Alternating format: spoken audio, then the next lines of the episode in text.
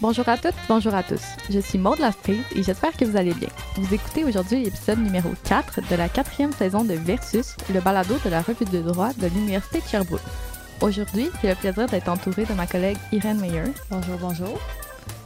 Pour cet épisode, nous recevons Maître Giacomo Marchisio, docteur en droit civil et chargé de cours à la Faculté de droit de l'Université McGill. Alors, d'où vous soyez, je vous souhaite la bienvenue à Versus. Donc, de retour à Versus, je suis avec Irène Meyer et je m'appelle Maud Laprise et aujourd'hui, nous recevons Maître Giacomo Marchisio. Alors, Irène, est-ce que ça serait possible, s'il te plaît, de nous présenter brièvement notre invité? Oui, Maître Marchioso est un avocat qui pratique chez Norton Rose Fulbright. Il a son juriste à l'université il a eu son juris docteur à l'Université Turin en 2012, son LLM à l'Université McGill en 2014 et son doctorat en droit civil à l'Université McGill en 2017. En plus, il pratique en droit international privé, en arbitrage international et en litige civil et commercial. Il a enseigné de 2017 à 2020 en le cours de Evidence in Civil Matters à la faculté de droit à l'Université de McGill. Puis depuis sa publication dans la revue de droit de l'Université de Sherbrooke en 2018, il a aussi publié Interpreting the Model Law Methodology and the Singapore Experience et Procedural Reforms at the International Court of Arbitration. Super. Donc euh, aujourd'hui, nous allons discuter avec euh, lui d'un texte qu'il a rédigé qui a été publié dans le volume 48.1.2 de la revue de droit de l'Université de Sherbrooke. Le texte s'intitule La règle de la meilleure preuve en droit civil. Dans cet article, on présente les origines et l'évolution de cette règle qui, rappelons-le, dit qu'une partie doit produire la meilleure preuve que la cause, selon sa nature, permet d'offrir. Cette règle étant maintenant codifiée à l'article 2860 du Code civil du Québec, l'auteur analyse la portée de cet article en fonction des différents types de preuves écrites. Donc, euh, Mike Marquisio, bonjour. Merci d'avoir accepté l'invitation. Bonjour, merci pour l'invitation. Donc, euh, j'ai envie qu'on se lance tout de suite dans le sujet, étant donné qu'on n'a pas beaucoup de temps, qu'il y aurait beaucoup à dire. Euh, dans le fond, dans votre texte, vous expliquez que le droit de la preuve civile repose à la fois sur un cadre normatif principalement civiliste et sur plusieurs règles fondamentales qui, elles, relèvent de la common law. Est-ce que vous pouvez nous glisser quelques mots sur cette mixité-là de sources historiques?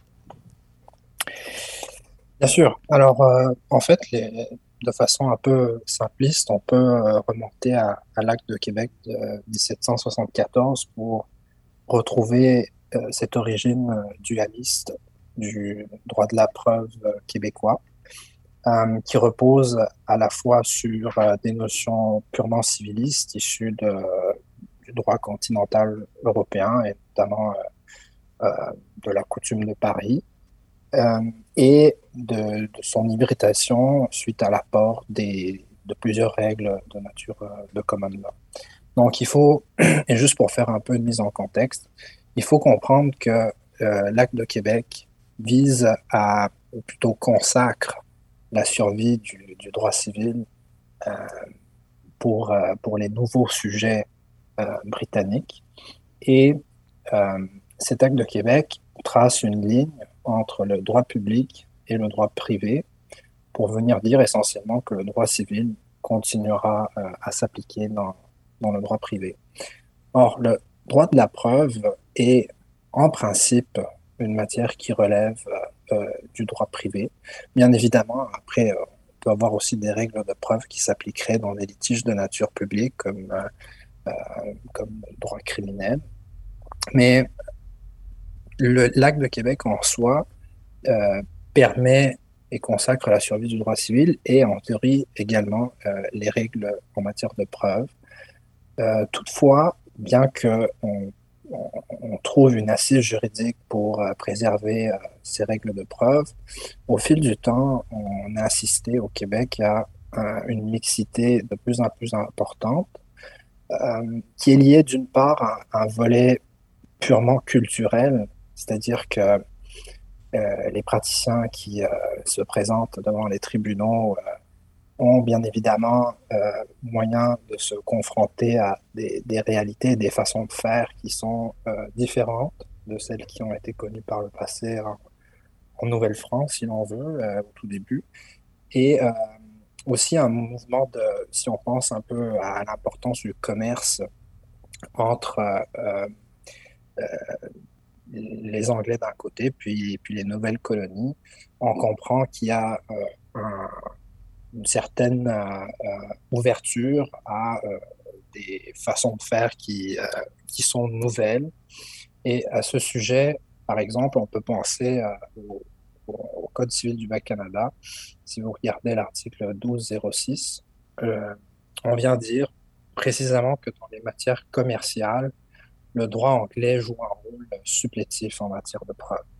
Donc, euh, bien évidemment, rien n'obligeait le, législateur québécois à conserver une place, ou voire à tailler une place même au droit anglais en matière de, de preuve, mais on comprend qu'il y a un contexte économique et culturel qui en a favorisé euh, euh, l'essor. Donc, ça, c'est un peu ce qui explique pourquoi dans, notre droit québécois, on retrouve des aspects très typiques euh, civilistes en matière de preuve, mais aussi des règles assez importantes qui, elles, ont une origine purement euh, anglo-saxonne.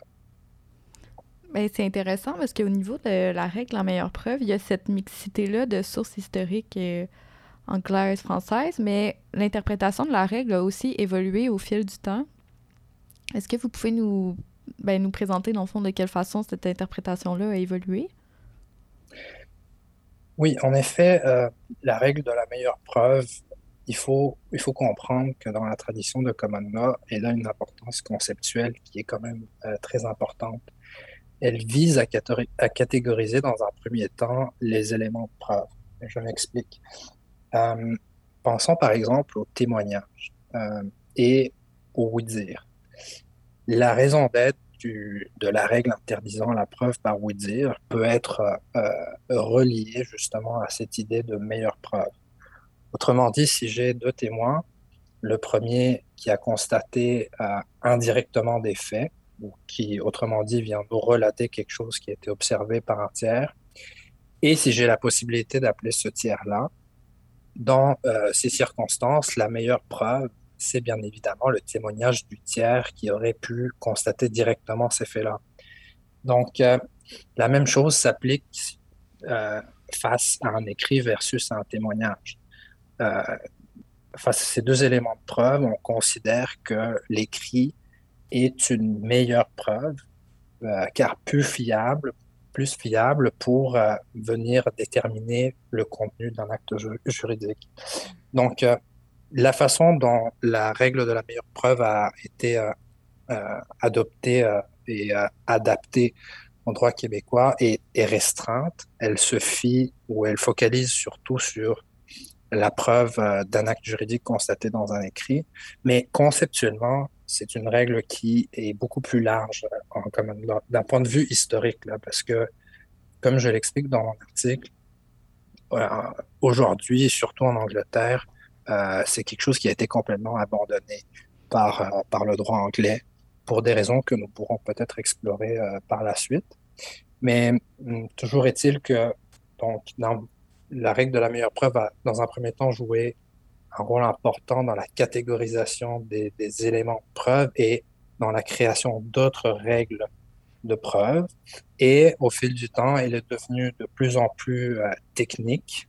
Euh, et à un point où est-ce que même les juristes anglais ont décidé carrément de s'en départir, euh, euh, voyant dans cette règle essentiellement quelque chose d'un peu archaïque.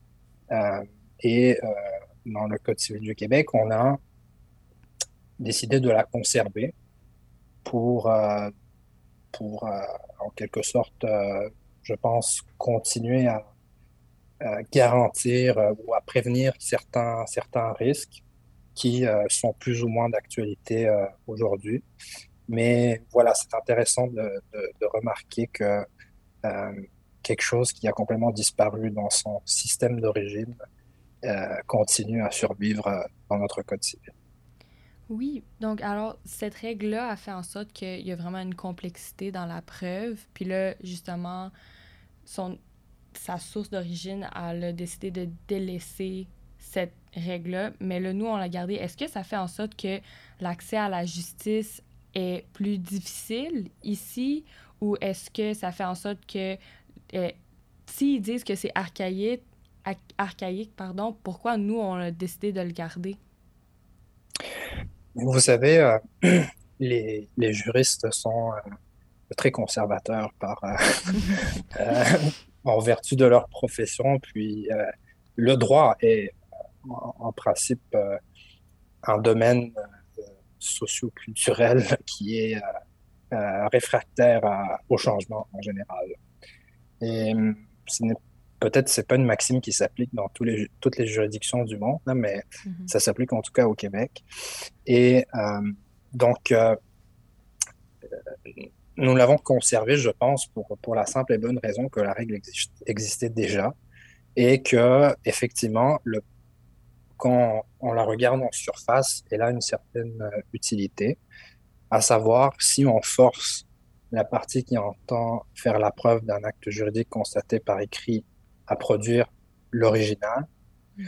eh bien, il y a moyen de prévenir des fraudes par euh, la production de copies euh, euh, falsifiées ou, autrement dit forgées, mhm. Contenant des modifications. Donc, le en principe et en surface, la règle n'est pas aberrante ou dénouée de tout, sens, mais elle contribue, comme, vous l'évoquiez, à complexifier quand même euh, potentiellement le débat ou euh, le, déroulement de, l'instance. Et ça, c'est un enjeu qui euh, affecte en général droit de la preuve au Québec, mais d'ailleurs comme dans les autres provinces canadiennes. C'est-à-dire qu'on a une logique ou une, une structure de, de, règles de preuve qui vise à tracer d'une part des règles en matière de recevabilité mm-hmm. et d'autre part des règles euh, générales en matière de force probante. C'est-à-dire que plutôt que de dire, par exemple, une copie d'un acte juridique constaté par écrit est admissible, mais sa force probante pourra être réduite parce qu'il ne s'agit que d'une simple copie, on préfère concevoir la chose sous forme de, recevabilité. Donc, on viendrait dire cet élément de preuve-là est irrecevable. On ne considère même pas de pouvoir lui attribuer une force probante. Mais ce faisant, on déplace une évaluation qui pourrait avoir lieu euh, au niveau de, de la cour elle-même ou du juge, qui pourrait décider de ne pas accorder ou d'accorder très peu de force probante à une copie un peu douteuse.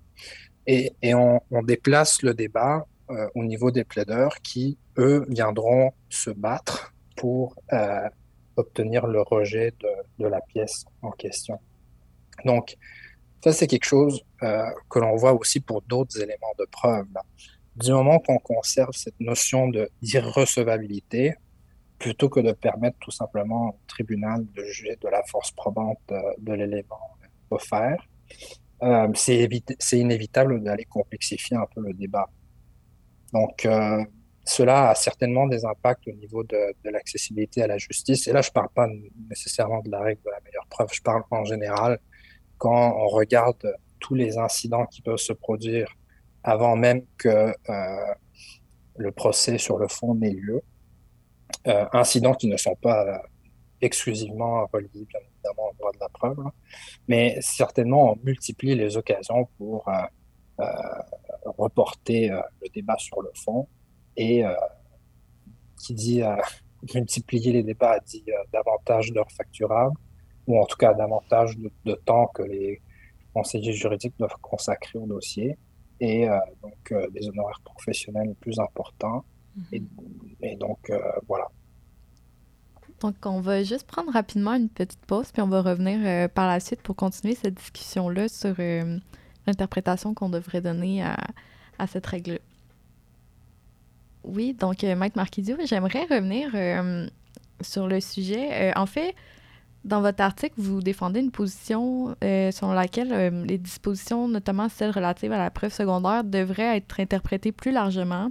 Puis on devrait un petit peu laisser de côté cette rigueur-là euh, de la règle de la meilleure preuve. Euh, pour quelle raison, euh, ça c'est votre opinion? Comme j'expliquais il y a quelques minutes, je pense qu'un un tribunal et un juge qui a comment dire, plusieurs années d'expérience en tant que praticien avant même de, de, devenir juge, est en mesure lui-même d'accorder ou pas euh, une certaine force probante, un élément de preuve qui serait offert par, euh, par, euh, par une des parties. Donc, on fait affaire avec des personnes qui sont extrêmement qualifiées. Il n'y a aucune raison de anticiper un débat conçu en termes de recevabilité ou irrecevabilité. Et si, si on interprète plus largement les exceptions qui permettent de produire soit une preuve secondaire de, l'acte juridique constaté par écrit, voire de, de l'écrit qui, qui constate un fait, eh bien, on vient, euh, comment dire, en amont, euh, éviter euh, davantage de débats à ce niveau-là. Puis, si je peux me permettre une question un petit peu plus technique, euh, un écrit, ça peut prouver un acte juridique ou euh, un simple fait qui, va être rapporté dans cet écrit-là. Euh, comment la règle a, ce module en fonction de cette distinction-là entre un acte juridique puis un fait? Puis est-ce qu'elle a la même importance dans ces deux contextes-là? effectivement, vous soulevez quelque chose d'important. Donc, et c'est un peu, c'est un peu quelque chose que j'essaie de souligner dans mon article lorsqu'il est question de prouver l'acte juridique, un acte juridique, bien évidemment, le fait de garantir qu'on, ou d'éviter qu'on puisse produire des, documents qui ont été manipulés est quand même euh, assez important. En revanche, euh, lorsqu'il est question d'un, d'un fait constaté dans un écrit, donc lorsqu'il est question d'un écrit non instrumentaire, là, ultimement, le besoin de prévenir des fraudes est moins important, ne fût-ce que pour le fait que le fait existe au-delà de l'écrit qui le constate. Donc, on peut penser à, quand je parle d'écrits non instrumentaires, je fais référence donc à des écrits qui euh, ont, comment dire, euh, n'essayent que de, de fixer des, des, éléments factuels qui sont plus ou moins importants mais la plupart du temps, on aura accès à des témoins qui pourront eux aussi euh, venir témoigner pour mettre en preuve ces faits. Euh, on aura des témoins qui vont avoir euh, une connaissance directe de ces faits. Donc, c'est là que la règle de la meilleure preuve, je trouve, perd un peu son intérêt. Et il me semble qu'il est difficile de, de prétendre que dans ce cas de figure particulier, l'écrit non instrumentaire serait meilleur par rapport à euh, la, preuve, la preuve testimoniale euh, qui pourrait être offerte. Donc, euh, donc voilà, c'est un une distinction importante et je pense que lorsqu'il est question d'écrit non instrumentaire, là, vraiment, la règle de la meilleure preuve perd un peu de son utilité conceptuelle et pratique. Puis, euh, est-ce que vous croyez que la règle de la meilleure preuve, elle permet de maintenir un équilibre justement entre la recherche de la vérité et la, la sécurité des rapports juridiques? Maintenant, on revient un peu au, euh, en fait à des questions d'accès à la justice. Donc, euh, tout ce qui est procédure civile et règles en matière de preuve, là, il y a un équilibre euh, qu'il faut atteindre. Parce que c'est sûr que d'un côté, comme euh, idéal, on aimerait euh, connaître à 100% la vérité dans chaque dossier.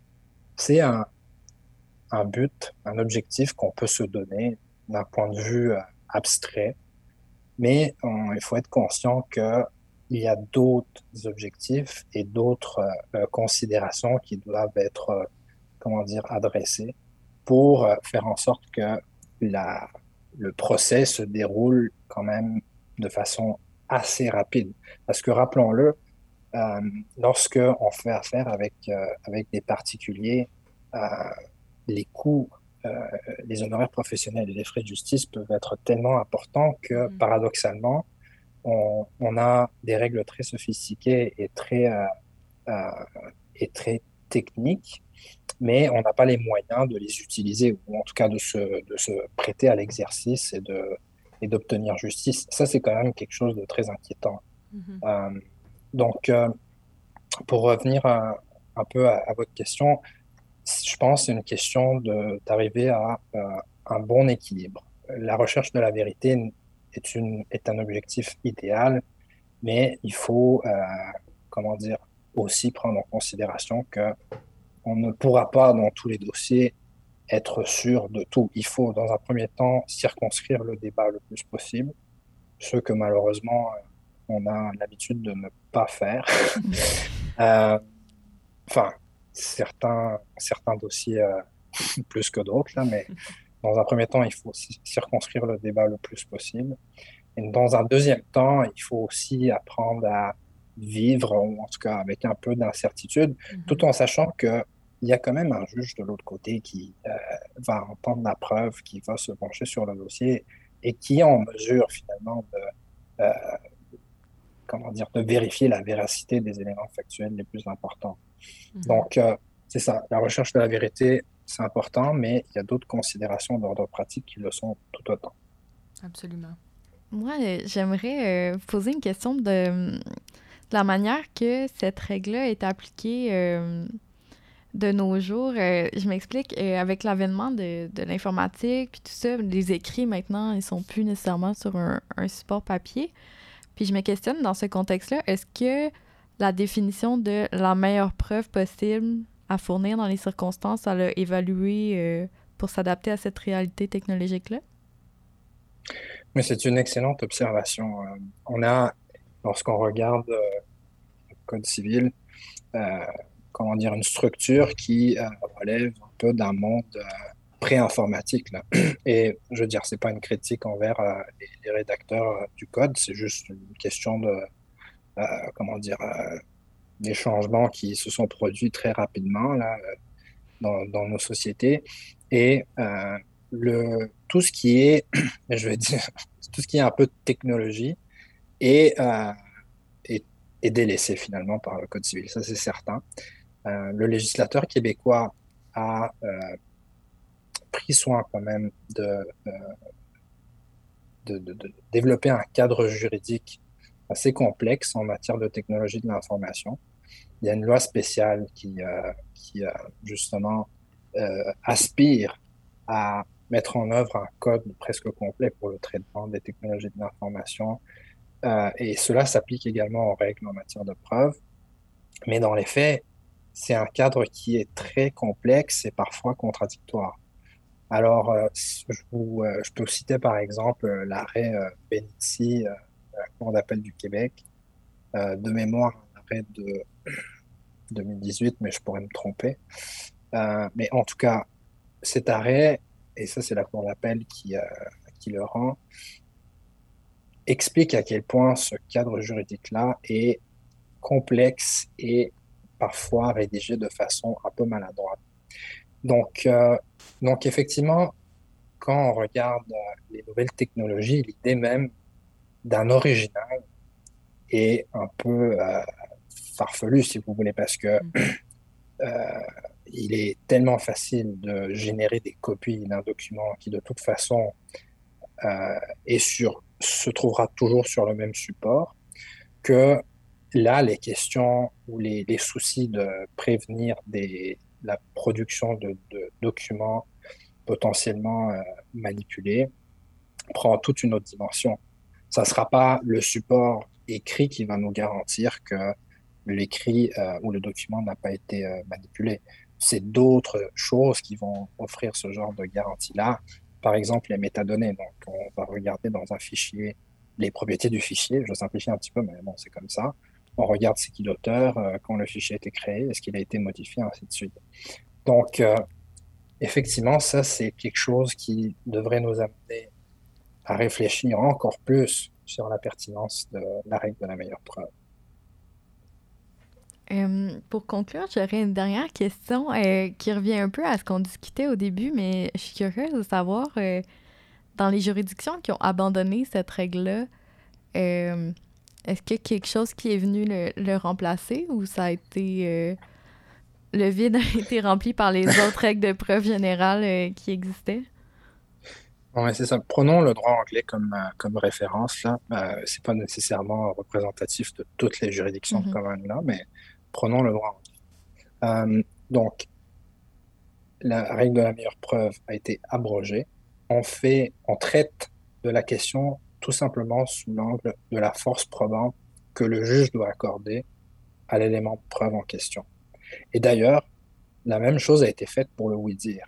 C'est-à-dire qu'en droit anglais, le oui-dire n'est pas interdit, mais bien évidemment, lorsqu'on a un témoin qui commence à relater euh, des faits qu'il aurait entendu dire par des tiers, le tribunal va tout simplement décider euh, s'il y a lieu d'accorder une quelconque importance euh, à ces aspects-là du témoignage. Donc, c'est, on abandonne la notion de recevabilité d'un élément de preuve et on focalise simplement sur la force probante. Donc, c'est un peu comme ça que la question a été traitée en, en Angleterre. Ok, parfait. Ben, c'est très intéressant. Malheureusement, c'est tout le temps qu'on avait, euh, Maître Marquisio. Merci d'avoir accepté l'invitation. Euh, C'était notre premier épisode en, en droit de la preuve civile. Puis ça a été vraiment euh, Super. super. On a appris beaucoup de choses. Merci à vous.